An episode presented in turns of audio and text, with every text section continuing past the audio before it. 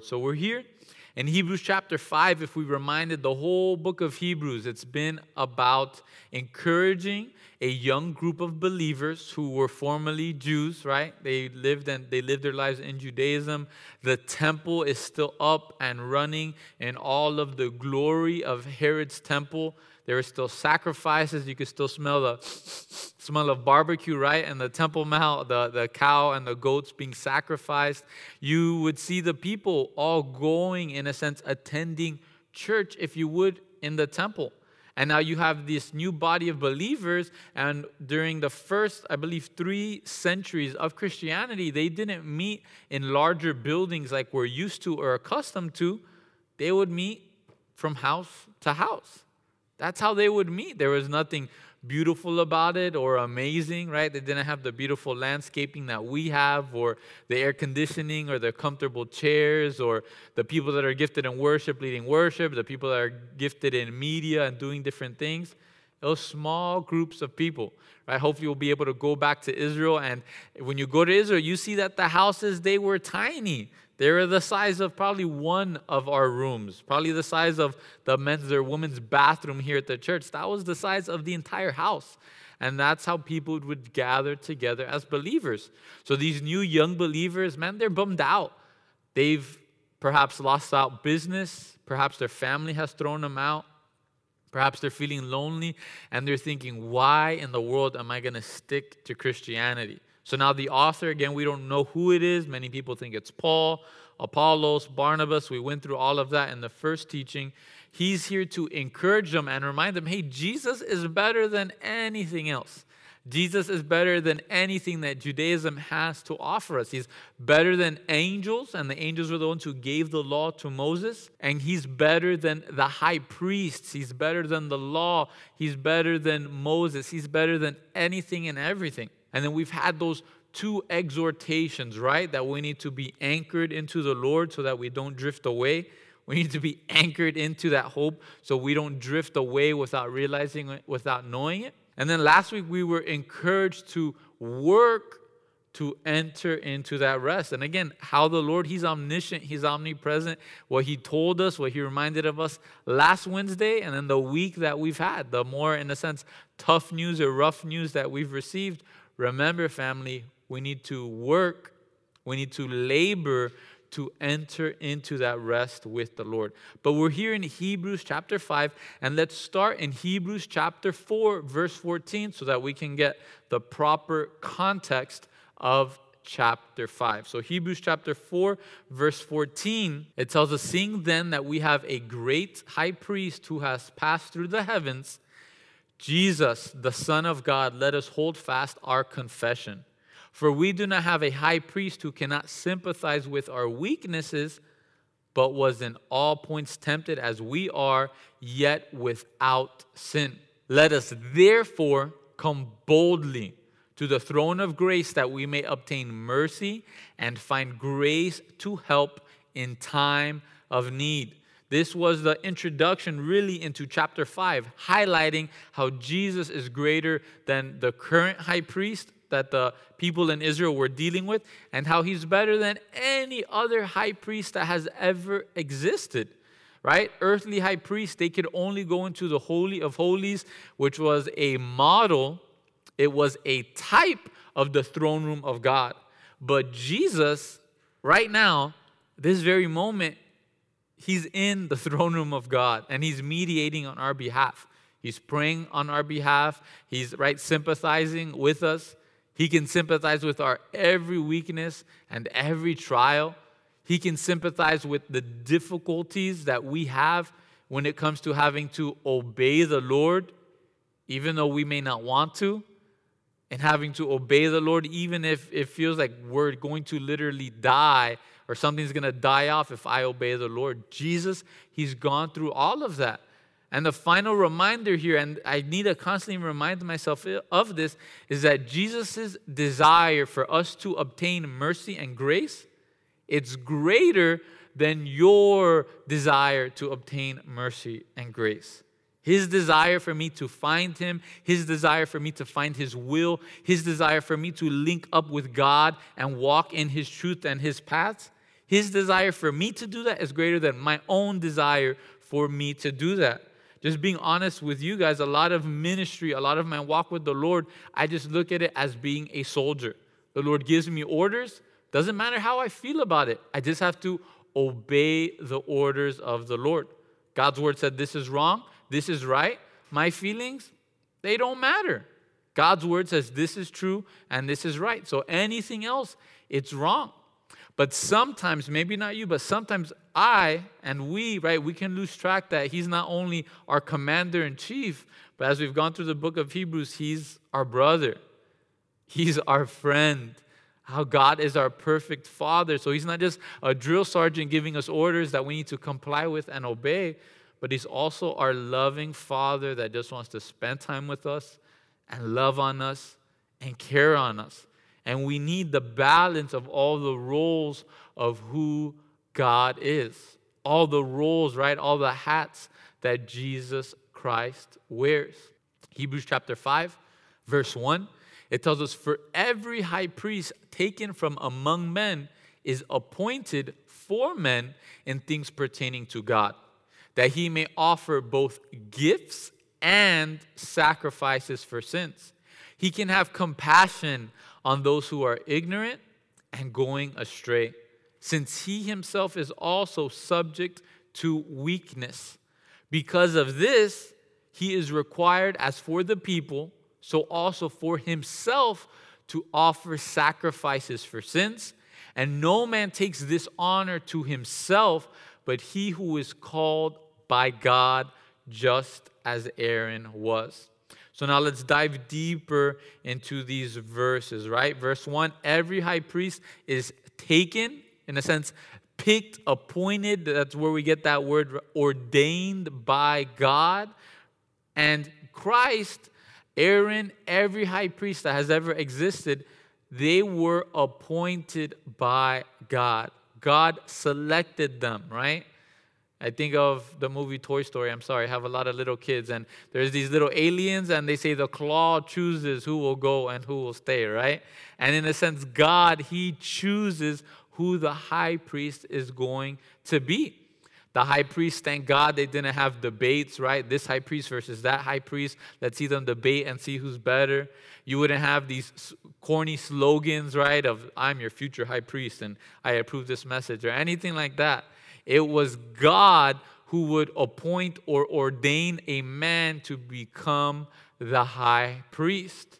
And we'll look more into that later. And now God, as he ordains them, he appoints them. He says, hey, I'm going to pick you, Aaron, to be a high priest. For us today, a true pastor, a true shepherd, they don't really choose that calling. God puts that calling upon their life. And now in a sense, they choose if they want to obey God's will or go against God's will. But it's God's calling on the life of a pastor.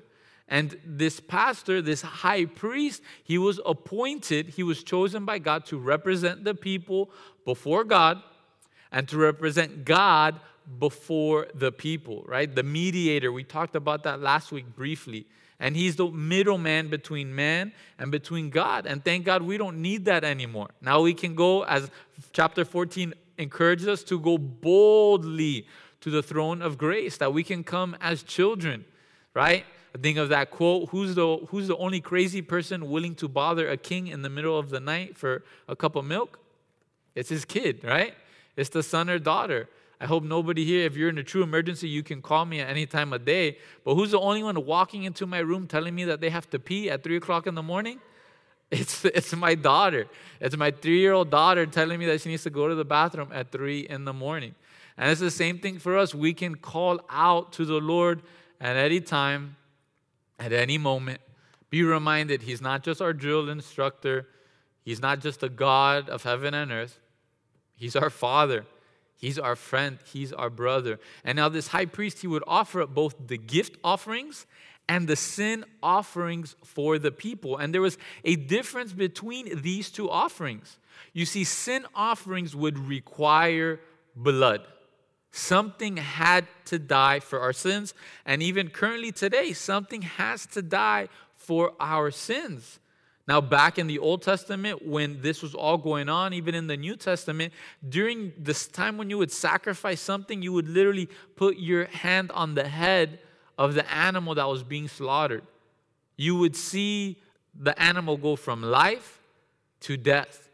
You would see the twitches, you would see the screaming, the agony, you would see the blood and the life flowing out of that animal, out of that creature, to remind you the wages of sin is death. And it would be bloody. I'm sure that there was blood splattered. We know that the high priest, every time they would take the blood and they'd put it on their earlobe, they'd put it on their thumb and on their big toe, right? To represent everything they think or hear, everything they do with their hands, and everywhere they walk would be holy and sanctified by the Lord. But now the next sacrifice, which should be an encouragement and exhortation to us, is gift offerings to the Lord. Offerings of thankfulness and gratitude to God. Spontaneous gifts given to the Lord. And these gifts, they didn't require blood. It could have been something cooked up. That's where you get the grain offering and different offerings like that. And family, are we giving the Lord offerings just simply to tell him thank you? Simply to tell him, hey, I love you. I'm glad. I'm grateful for the life that you have blessed me with, Lord. Right? What are the sometimes the sweetest gifts that we get in our lives? Gifts that have no rhyme or reason. Just a random day and your husband or wife, they bring you a gift. They bring you flowers, chocolates, right? They give you a gift card to Home Depot or a new fishing rod out of nowhere, and you're just blown away. It's just spontaneous.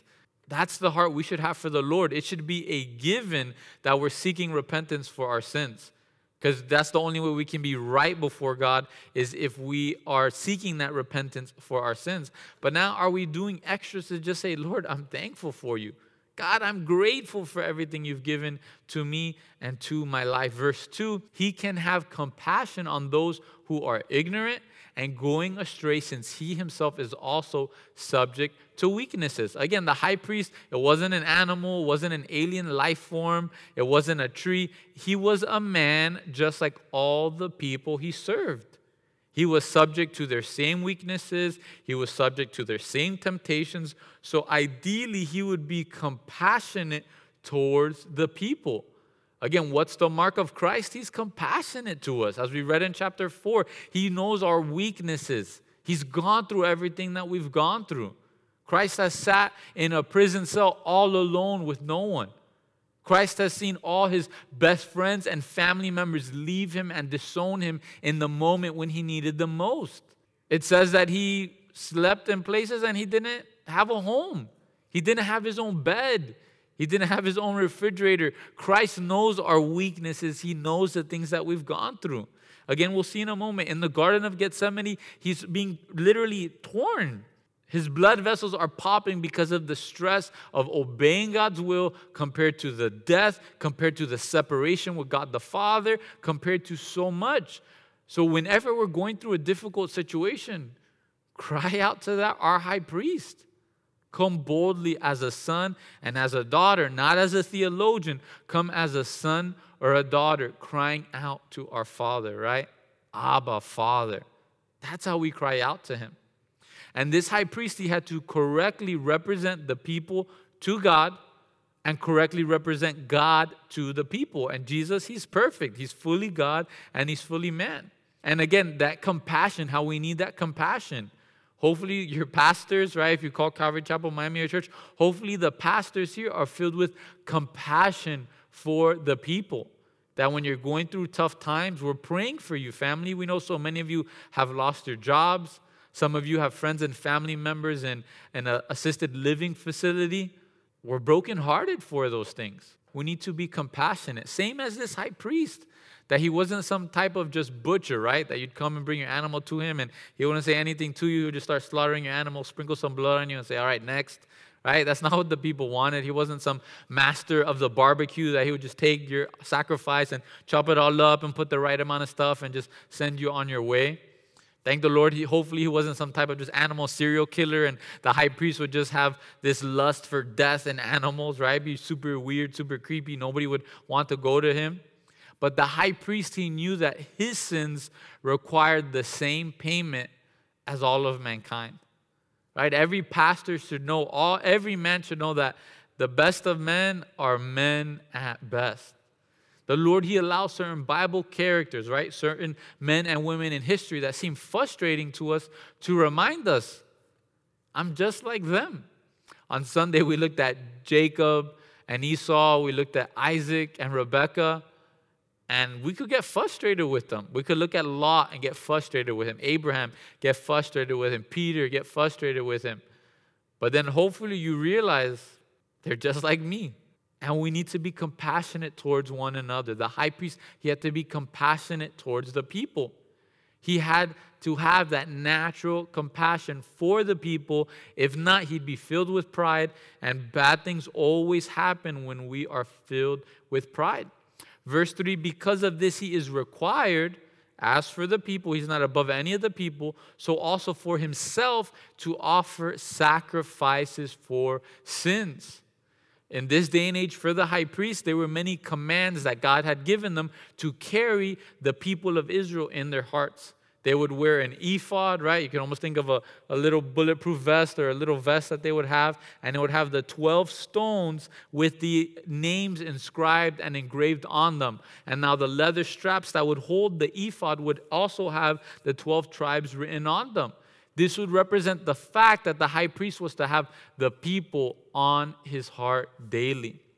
The second way the high priest was to have compassion for the people is that he needed to make sure he was right before God, before he would offer sacrifices for the people, before he would enter into the Holy of Holies. He had to be certain that he was right before God. Often he would have to offer sacrifices to the Lord on behalf of his sins before he could offer any sacrifice for anyone else. And that's a warning to us. That's a warning to us pastors. There's a slippery slope when the only time we read or study our Bible is for Bible study.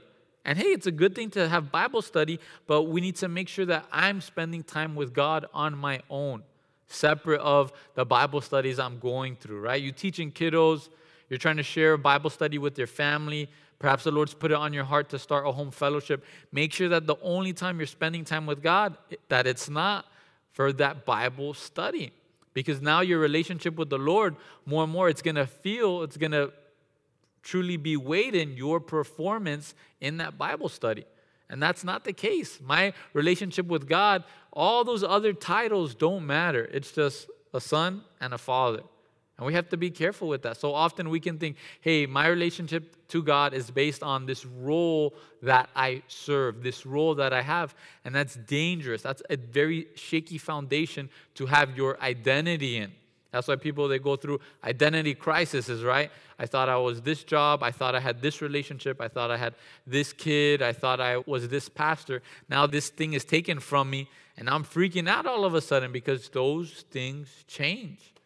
But the relationship of God the Father with us as his sons and daughters, the relationship of Jesus Christ as our brother, Jesus Christ as our high priest, now those roles, they never change. So now when that's our identity, man, you got the right foundation. You're locked in. You can write down Leviticus chapter sixteen, verse one through six. And here, Aaron's two sons, they they.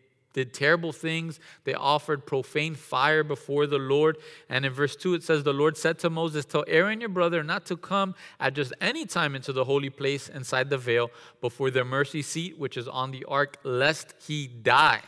For I will appear in a cloud above the mercy seat, and thus Aaron shall come into the holy place with the blood of a young bull as a sin offering and a ram as a burnt offering. We jump down to verse six, Leviticus chapter sixteen, and there it tells us Aaron shall offer the bull as a sin offering, which is for himself, and make atonement for himself and for his household. Again, the priest would have to offer sacrifices for his sins first before he could begin offering sins offerings for the people.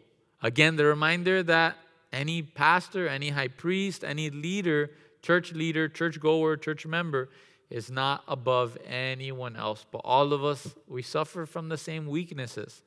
That should lead us to have more compassion for one another. Not pride, Not anger, not resentment, not looking down on one another, but a true compassion for the body of believers. And even there, as it says, even for unbelievers, we should have compassion for them because I'm just like them. I'm a sinner just like them. Verse four, no man takes this honor to himself, but he who is called by God, just as Aaron was. Again, we talked about this for a little bit. The position of a high priest, that wasn't an office chosen by man. It was God himself that would call the man into the office of high priest.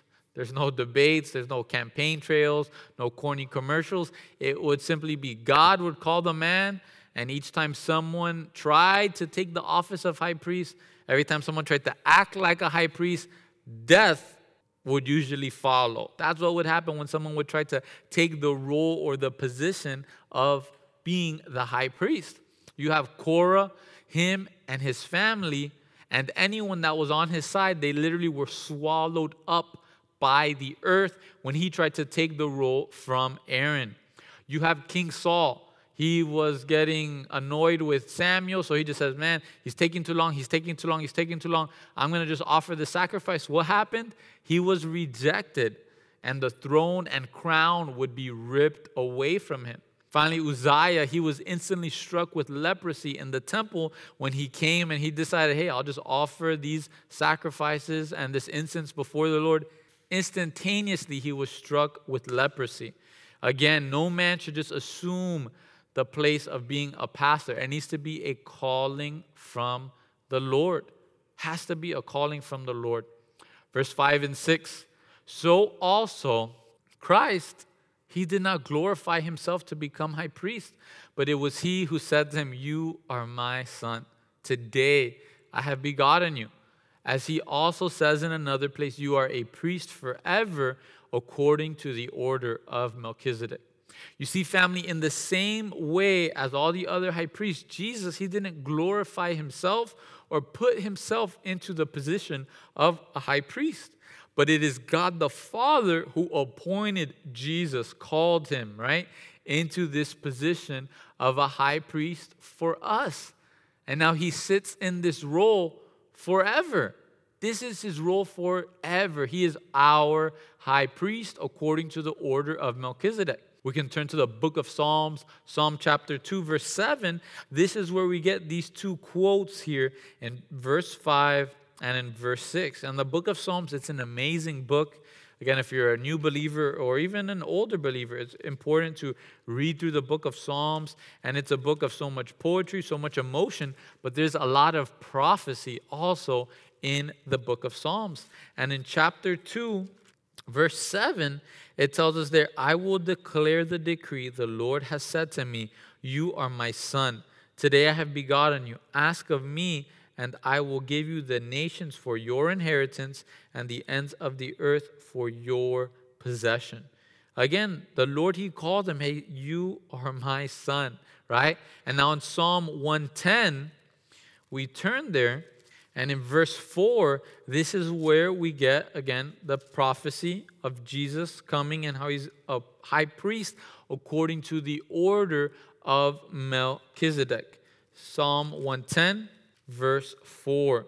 And it reads, the Lord has sworn and will not relent. You are a high priest forever according to the order of Melchizedek. And we'll go into that more in Hebrews chapter seven. You get a deep dive into Melchizedek and his priesthood. And we'll see there how Jesus and the priesthood of Melchizedek is far greater than the priesthood of Aaron. I'll take a, a quick rant here. I don't like Aaron that much, right?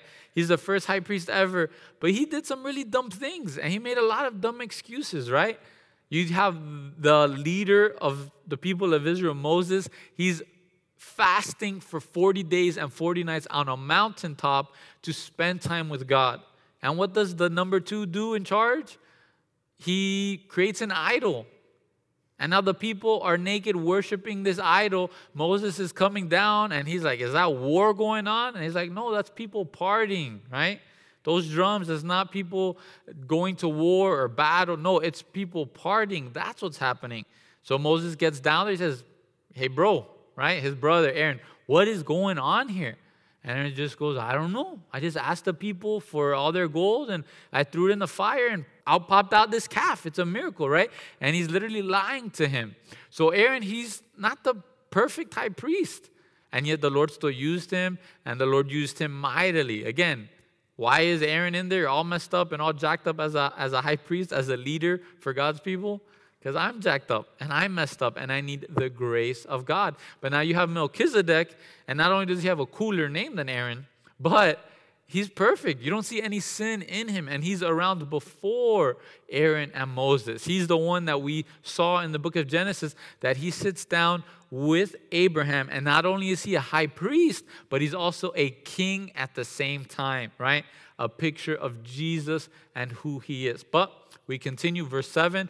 Who, in the days of his flesh, when he had offered up prayers and supplications with vehement cries and tears to him who was able to save him from death, and was heard because of his godly fear. Right? Who is this talking about? Now it's talking about Jesus. That even Jesus, our Lord and Savior, he had to pray and he had to seek the Lord for help in his weaknesses. This is speaking of Jesus in the Garden of Gethsemane, weeping and sweating blood in his crying out to the Lord. And what are his prayer partners doing, right? What's his prayer chain doing? They're all knocked out asleep, right? Right by him, a stone's throw away. And yet Christ, Jesus, is going through all this. Verse eight, though he was a son, yet he learned obedience by the things which he suffered. David Guzik. He says, this answers the question, how can this glorious, enthroned Jesus know what I am going through down here? He knows because obedience did not always come easy for Jesus. Obedience, a lot of times, family, it's not easy. But it's what is required of us as Christians, right? When we say that I'm a Christian, when we say that I'm a believer, what we are saying is, I'm going to obey God and his word, no matter how I feel, no matter my emotions, no matter what it's going to cost me, I am going to obey. We have to be reminded, did Jesus want to be separated from the Father and the Holy Spirit? The first time in all of eternity that you have this triune God being separated, did he want that separation? Did Jesus want to have all the sins of mankind placed upon him? A man, a God who is perfect, having never sinned, and yet now he has to have all the sin of mankind for all the years that men have done terrible things, the worst of the worst. Do you think he wanted to have that placed upon him? Do you think Jesus wanted to taste of the cup of wrath from God? You think he wanted that? Yes, give me that wrath. No, but he still obeyed. He still obeyed. And family, that's what we have to do. We need to obey, even when we don't want to, even when it's not fun, even when it's not cute, even when it costs us something. We need to obey. We can turn to Luke chapter twenty-two, and here we see Jesus in his agony and pain. And to be honest with you, read the Gospels for yourself. It seems as if Jesus goes through more agony and pain in the Garden of Gethsemane than he does on the cross. I'm reminded of David and how he goes through more agony when the baby born from the sin of him and Bathsheba is still alive. He's in agony. He's in pain. He is weeping. He has sackcloth and ashes on him. Then once the baby passes away. And in Luke chapter twenty-two, verse forty-two, we can start off in verse forty-one. It says, and he was withdrawn from them about a stone's throw, and he knelt down and prayed, saying, Father, if it is your will, take this cup away from me. Nevertheless, not my will, but yours be done. Verse forty-three, then an angel appeared to him from heaven, strengthening him. This is how exhausted and tired Jesus was, having to face the reality of having the sin of mankind upon him, having to be separated from God, and having to have the cup of wrath poured out upon him. The angel comes, strengthens him, and being in agony, he prayed more earnestly. And then his sweat became like great drops of blood falling down to the ground. And when he rose up from prayer and come to his disciples, he found them sleeping from sorrow. And then he said to them, why do you sleep? Rise and pray, lest you enter into temptation. Again, family, Jesus accepted that God's will was greater than his own. He accepted that. That was the life he lived. God's will is greater than my own. What the Bible says is right and wrong is greater than what I say is right or wrong, or than our nation says, or Hollywood says, or music says. What God's word says is right and wrong, hey, that's greater than me. That's more important than me, right? We live in a day and age where truth supposedly is subjected. It depends who you are, what you've come through. That's what truth means. No, truth doesn't care about our emotions. Truth doesn't care about our feelings. Truth doesn't care how we were raised or what we went through. Truth is truth. Now, we need to be compassionate, right? We need to be loving. We need to understand what people have gone through, how they've been raised up, what they know and what they don't know. And that's why we need to share and speak the truth in love, right? Even there, Jesus, he's going through all this and he does it, right? He says he's a stone's throw away from the disciples. He didn't literally start grabbing stones and throwing it at them to wake them up. He comes to them in compassion and say, hey, man, hey, you guys should wake up. Temptation's coming at any moment. You should probably get ready, right? We need to be compassionate, but the truth is the truth. Verse nine, and having been perfected, he became the author of eternal salvation to all who obey him. Now, family, we know that Jesus is perfect. This is speaking, this word perfect is speaking of being complete or coming to full age, right? When you're downloading something and there's a bar and it finally hits one hundred percent, that's what it's talking about. Once Christ fully obeyed God, as he was a man and having to go through everything that Jesus had to go for on our behalf, then he became perfect, he became complete in becoming the author of eternal salvation. Why? Because he obeyed the Father. So now guess what we have to do as Christians, as little Christs, right? As us needing to become and be a kingdom of priests to God. How do we need to live? James chapter one, verse twenty-two, right? Let's turn there quickly. How should I live? Jesus did all this. He obeyed even when it was tough, even when it was difficult. How do I need to live? Hebrews chapter one, verse twenty-two. And it tells us, sorry, James chapter one, verse twenty-two. And it tells us, but be doers of the word and not hearers only, deceiving yourselves. Family, we need to be doers.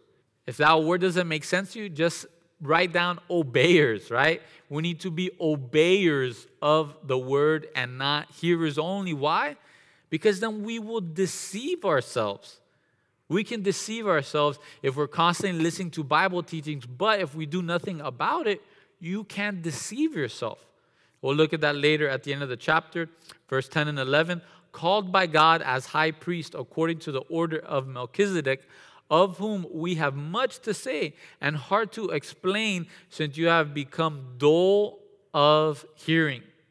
Right? The author, he wanted to take a deep dive right away on the subject of Jesus as our high priest according to the order of Melchizedek. But he had to wait till chapter seven or till later in the chapter, later in the book. Why? Because they had become dull of hearing. This is important for us, that as believers, there takes a great amount of humility for us to truly accept Jesus as our Lord and Savior, right? First and foremost, we have to say, I am wrong. I'm dead in my sins. Jesus is the only way to heaven. I need forgiveness. That takes a lot of humility. And you are a doer of the word right there. You, you are willing to hear. But as believers, we can grow to a point where we become dull of hearing. Right? Maybe you have a knife in your house and you haven't sharpened it in a long, long time. It gets dull. And now you're trying to cut that chicken breast and it's just like, what is going on here, right? You might as well just take your hand and, whatcha, right? Just try to karate chop that chicken breast because that knife is super dull and it can't cut through anything. family, our ears have to constantly be tuned to hearing from the Lord. Read the book of Proverbs. All throughout the book of Proverbs, it talks about that we need to want to hear wisdom and we need to tune our ears to hear wisdom. That over time, we can become dull of hearing. It's a rut. It's a holy rut, but it's still a rut. And we can hear the word of God over and over and over. Oh, there's there's Zach again. There's the Bible again. There's Jesus. There's, there's salvation. There's high priest. Yeah, I know all that. We can become dull of hearing. Proverbs twenty-eight, verse nine, it warns us, one who turns away his ear from hearing the law, even his prayer is an abomination. Guys, that's a scary verse, right? Husbands, if you're not loving your wife, if you're hurting her physically or verbally, if you're not treating her as the weaker vessel, if you're not loving on her and studying her, your prayers are hindered. Why? Because you're not hearing God. You're turning away from the law of loving your wife as Christ has loved the church. So now the same is true for all of us. Any man, any woman who turns away from hearing the law, even your prayer, it's an abomination to God. Because in a sense, then we're just coming to God as our genie. You're not my king, right? We've, we've said that a couple of times. We want the kingdom without the king. We want the kingdom of what Christianity is, what Christianity looks like. I want the love your neighbor as yourself. I do not want the eye for an eye and tooth for a tooth. I do not want that if I'm on the receiving end of it. If I'm going to give it to someone, yeah, yeah, I want to give it to them. But me have to pay every parking ticket that I deserve? No, no, no. Please, please, please. Grace, grace, grace, right? But now we need to continue to hear the Lord and not just say, hey, God, I want all your goodness, but I don't want you. That's terrible. That's horrible, right? Imagine a marriage. Hey, honey, I love you. I just want your money, but I don't want to spend any time with you. Terrible, terrible marriage, right? Hey, honey, I just want the sexual intimacy with you, but I never want to talk to you or have to deal with your emotions or mood swings. That marriage is over, right? And that's how we treat the Lord. God, I want your blessings in my life. I want my kids to act right. I want my kids to obey me. But Lord, go to church? I don't want to do that. Have to take my kids to church when it's when I'm tired after working? I don't want to do that. And that's saying, Lord, I want all your blessings, but I don't want you. And now we become dull of hearing because I don't want to hear it. Hey, God, I don't want to hear it. Hey, I don't want to hear it. We can get to that point. We keep reading verse twelve and thirteen. For though by this time you ought to be teachers, you need someone to teach you again the first principles of the oracles of God. And you have come to need milk and not solid food. Let's break this down verse by verse. There's a lot of meat here. That's why I love the book of Hebrews, right? By now, you should be teachers, right? It says you have become dull of hearing. This body of believers didn't start off being dull of hearing. They got to that point. And now the author of Hebrews says, right now, you should be a teacher at this point. You should be your own pastor. You should be a kiddos ministry worker. But now you need someone to teach you the first principles? What's going on, guys? You should be more mature than you are right now. You've been a Christian for five years, ten years, twenty years. Has your life changed? Is your life continuing to look more and more like Christ? Or now have you need to come to need milk once again and not solid food? Family, I challenge you, what are you posting on social media? Hey, you Christian, what are you posting? Are you just talking trash about other Christians? Or are you proclaiming the good news of the gospel of Jesus Christ?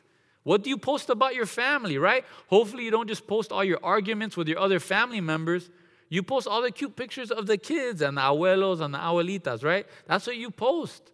As believers, there's so many Christians that all they post is just talking trash about the family of Christ. And that's not what unbelievers need right now. What they need right now is the hope of the gospel, the hope of heaven, the hope of Christ. You should be a teacher, but you're acting like a baby that needs milk once again. Family, how are we acting, right? By now, you should be a teacher. You should be a leader in the church. I love that quote by Tozer. There are some believers who are not satisfied with the first grade. Who are you? Are you just a first grader that has had to repeat it twenty times, right? I'm a one-year-old Christian twenty times over, right? Is that who you are? Or can you say, no, man, I've been studying the Lord for twenty years, and I've had my ups and downs, but I'm doing, Lord, I'm trying to hear you more and more.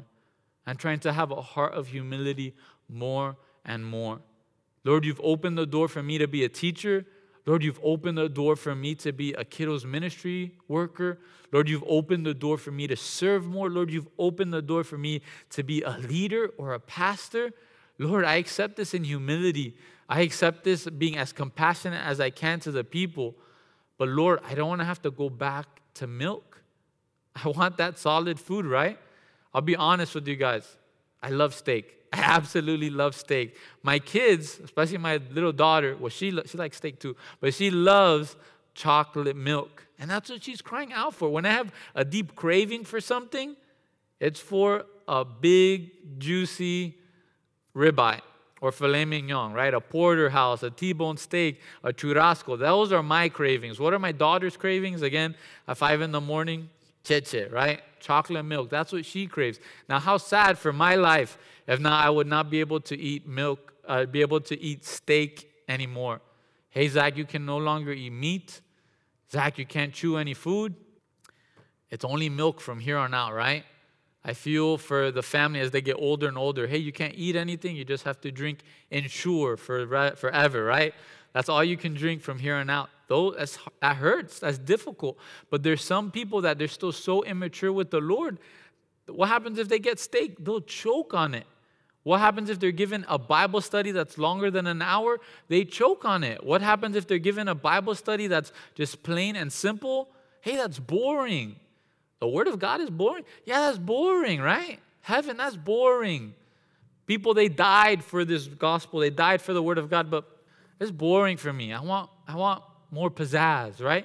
We need to be careful with that. Now, we should be working in excellence. We should be doing the best we can to share and proclaim the gospel. Now, that shouldn't be an excuse to say, hey, no electricity, no nothing, just the Bible and nothing else. Don't use that as an excuse either, but we need to find that middle ground. Hey, Lord, you've given us tools and blessings, but the Word of God is still the main thing. Because the world, they have a lot better tools than we do. They have a lot more money than we do. They have a lot more talent than we do. But what is the thing that's alive, that's breathing, that's sharper than any two-edged sword? It is the Word of God. Verse thirteen, for everyone who partakes of only milk is unskillful in the word of righteousness, for he is a babe. Again, if you're a baby believer, there's nothing wrong with needing milk. There's nothing wrong for that one-year-old, that two-year-old, that three-year-old, right?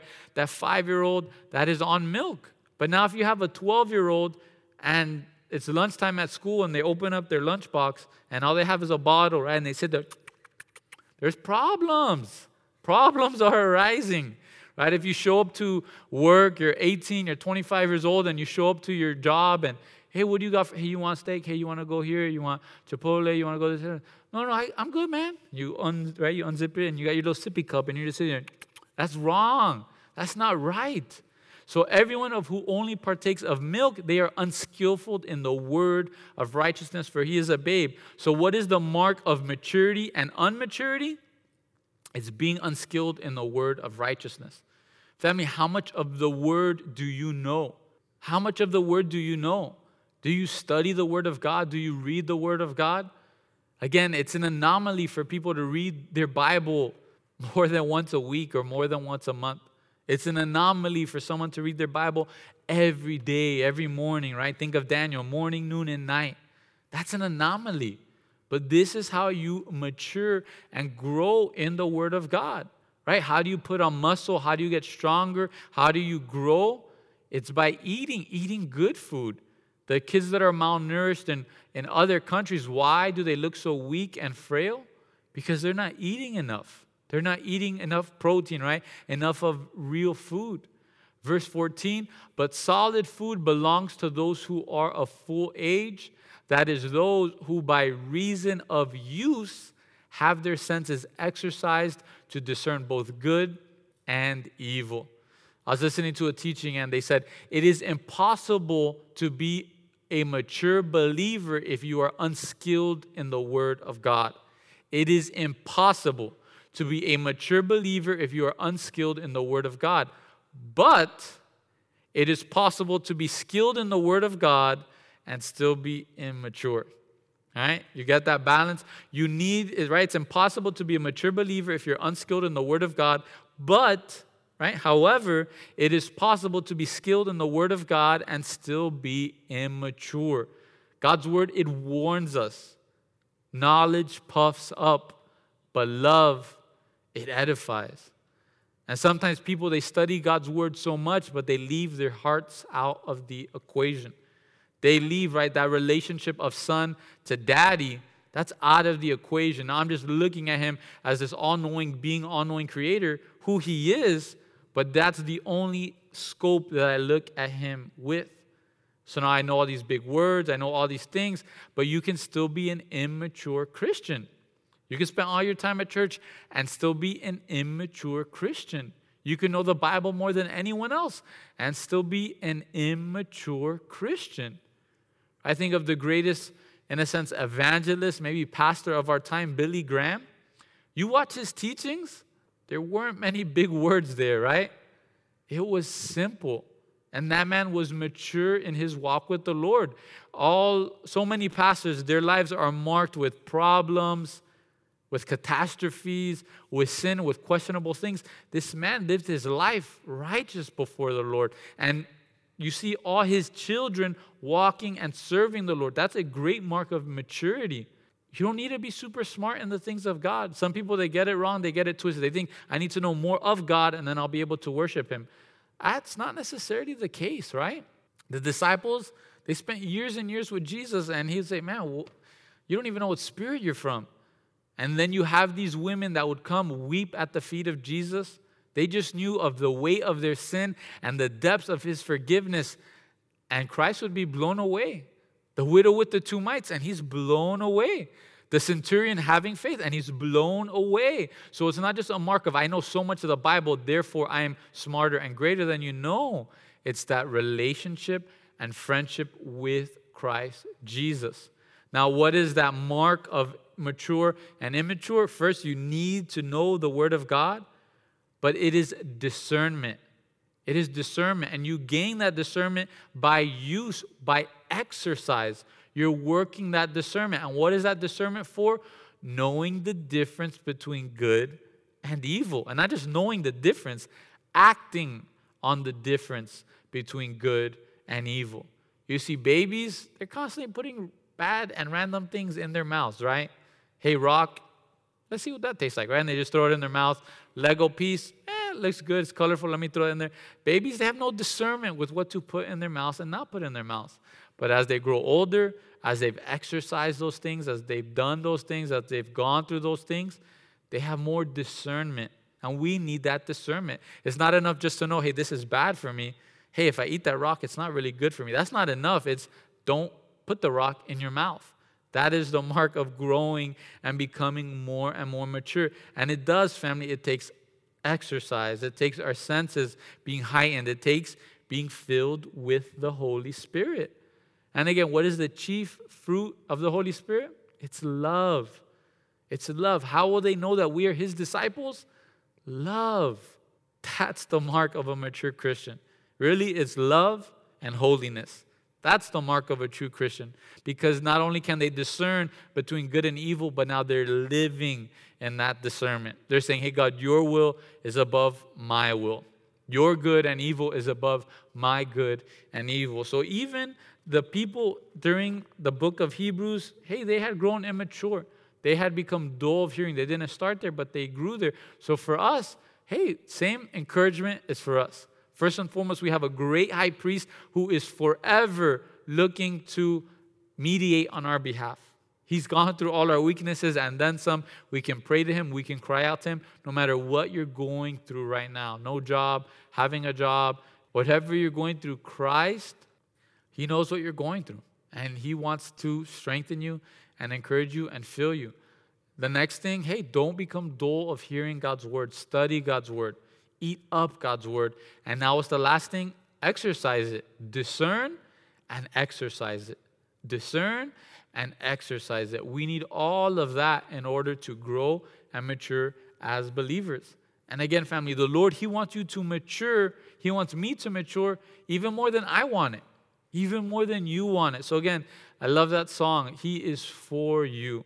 He is for me. He wants us to mature. He's not trying to make this super hard or super difficult. He wants us to mature.